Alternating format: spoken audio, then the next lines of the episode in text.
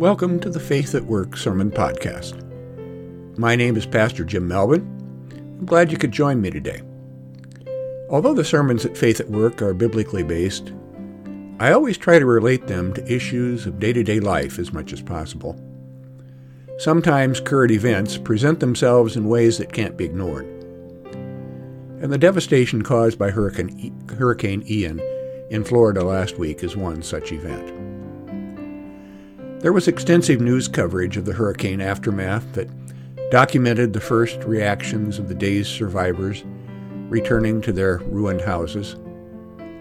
An interview with one young woman particularly struck me. Crying desperate tears, she pointed at the wreckage of a ruined trailer park where her home lay crushed under the hull of a tour boat and asked, What do I do? It's all gone. I have nothing. Look at this. Where do you start? Yes, where do you start when everything lies in ruins? Today, I'm going to be talking about rebuilding and recovering after disaster. It will take the victims of Ian years to return to any sense of normalcy, and in some ways, things will never be the same. And the rebuilding I'm talking about is two dimensional.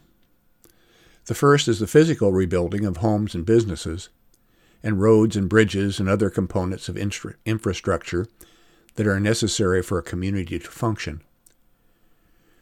The other dimension is the spiritual, emotional rebuilding that needs to be done in order for individuals and communities to recover from such trauma.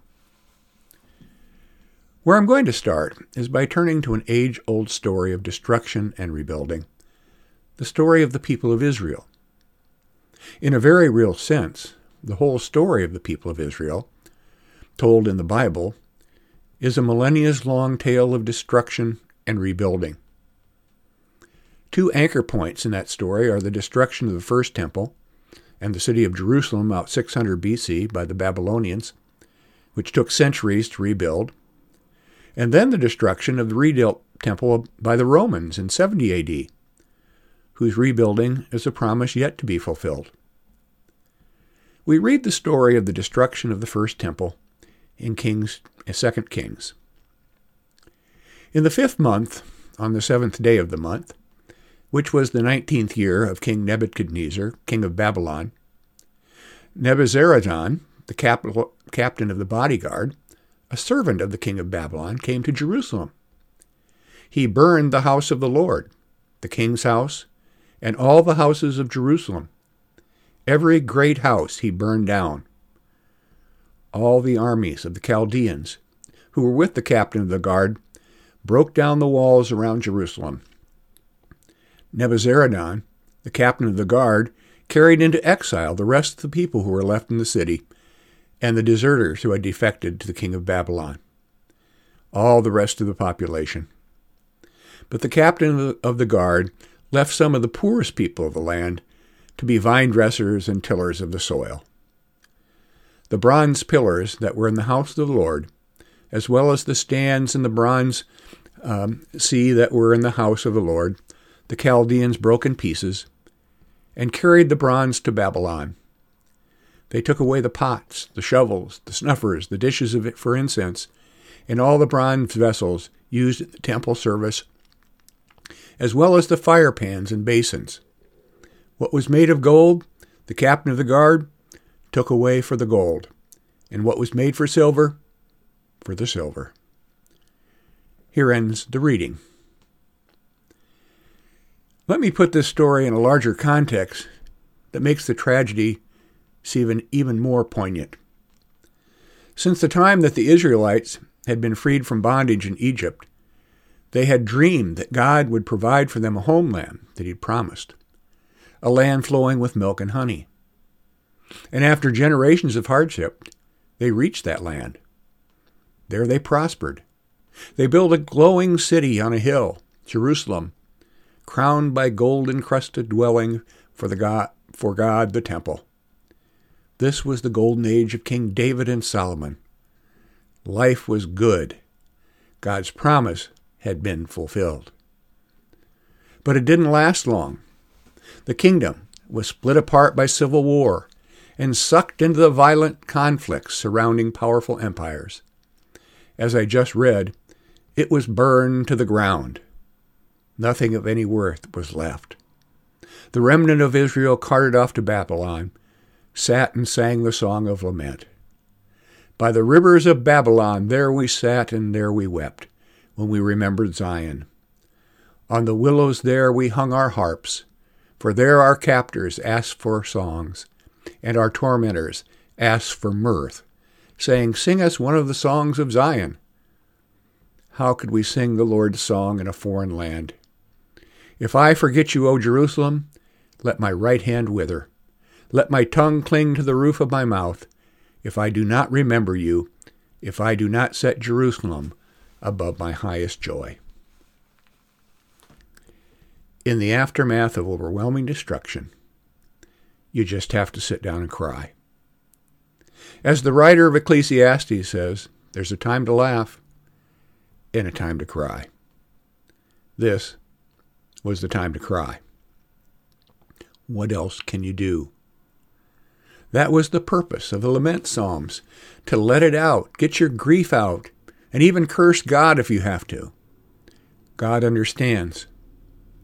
At this point, there's a sense of overwhelm and hopelessness.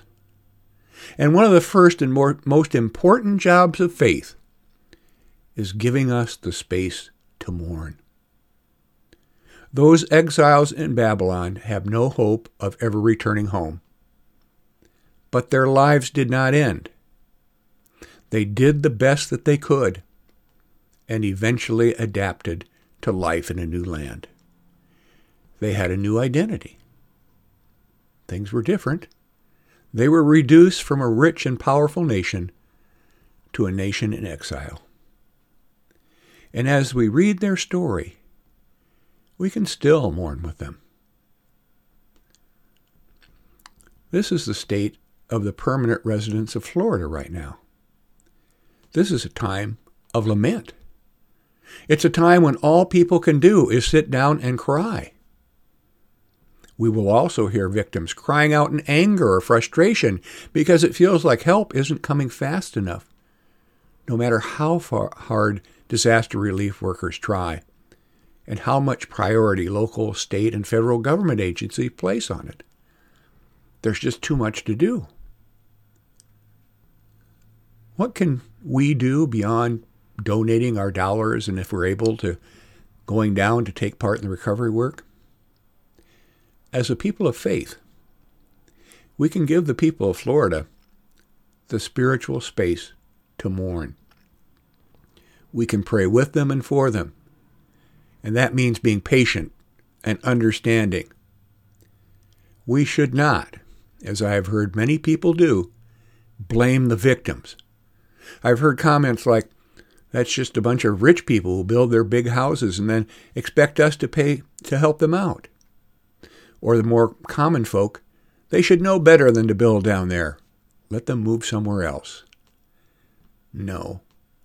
Now is the time to listen and commiserate and to give up on our own resentments that we will, one way or another, pay part of the cost.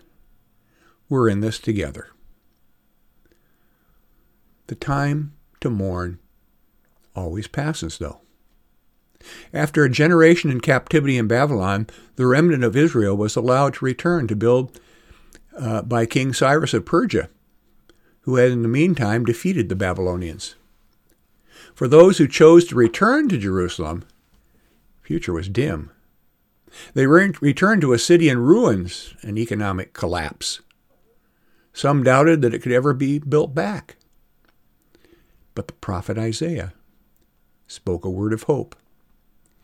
If you remove the yoke from among you, the pointing of the finger, the speaking of evil, if you offer your food to the hungry and satisfy the needs of the afflicted, then your light shall rise in the darkness, and your gloom be like noonday. The Lord will guide you continually and satisfy your needs in parched places and make your bones strong. And you shall be like a watered garden, like a spring of water, whose waters never fail. Your ancient ruins shall be rebuilt. You shall raise up the foundations of many generations, and you shall be called the repairer of the breach, the restorer of streets to live in. Do you know what? The temple was rebuilt. The city was restored. The temple that we hear about in the gospel stories of Jesus is a second temple. It wasn't easy. There were ups and downs through the centuries. Other foreign powers, including Rome, would occupy Israel. But the community of faith, God's chosen people, rebuilt and restored their land. Of course, that temple would be re- destroyed again after Jesus' death, but the city of Jerusalem survives to this day. The wall that surrounds the old city now has been rebuilt time and time again. Jerusalem has literally risen over the ruins of the past. Florida will be rebuilt. The cleaning up and rebuilding started as soon as the waters and the winds receded. The people, most of them, will return. But it will take the combined effort of the American people to accomplish it. It will take community. It will take faith. We will need modern prophets like Isaiah to speak words of hope and faith and encouragement. Hopefully, we will rebuild smarter and stronger, taking into consideration rising oceans and ever more violent storms being generated as a result of our warming planet. But if we're smart enough, and if we work together with resolve, we shall raise up the foundations of many generations. We shall be called the repairer of the breach, the restorer of streets to live in. Buildings are never permanent, no matter how strong we build them. Jesus reminded his disciples of that one day as they emerged from worship in the temple. He said, As he came out of the temple, one of the disciples said to him, Look, teacher, what large stones and what large buildings. Then Jesus asked him, Do you see these great buildings? Not one stone will be left here upon another. All will be thrown down. Not in his lifetime, but a generation later, that prophecy was fulfilled. The Romans tore it down stone by stone. Jesus was trying to remind his disciples about the impermanence of everything. Eventually, everything will be reduced to rubble. As human beings, we have a finite existence on this earth. Everything that we work for and build is only temporary. And that's why Jesus turns to spiritual matters. Jesus said, Destroy this temple, and in three days I will raise it up. The Jews then said, This temple has been under construction for 46 years, and you will raise it up in three days?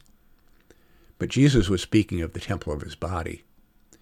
After he was raised from the dead, his disciples remembered that he had said this, and they believed the scripture and the word that Jesus had spoken.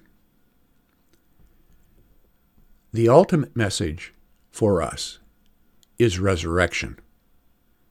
Physical things go through cycles, tearing down and rebuilding. The cycles of the seasons, seasons remind us of that. After all is said and done, we need to turn our attention to spiritual or heavenly things. We have the promise of final, eternal rebuilding of life in the kingdom of God. Right now, let's stand with our brothers and sisters in Florida to support them with prayer and with the physical assistance they need to rebuild. The same will go for the people of Ukraine, whose country has been devastated by a storm of human making. We live in the hope that their lives and their country will be rebuilt also. But to all, we extend the promise of eternal life. And no one expresses this promise better than Paul in Romans 5. He says, For we know that if the earthly tent we live in is destroyed, we have a building from God, a house not made with hands, eternal in the heavens. If and when you find your life in ruins, recall how God has been faithful to his people over the generations. Focus on the promise of eternal life. You can always rebuild. Amen. Thank you for joining me today. May God build you up when the world tears you down. May God bless you and keep you. May God's face shine upon you. May God look upon you with favor and give you peace.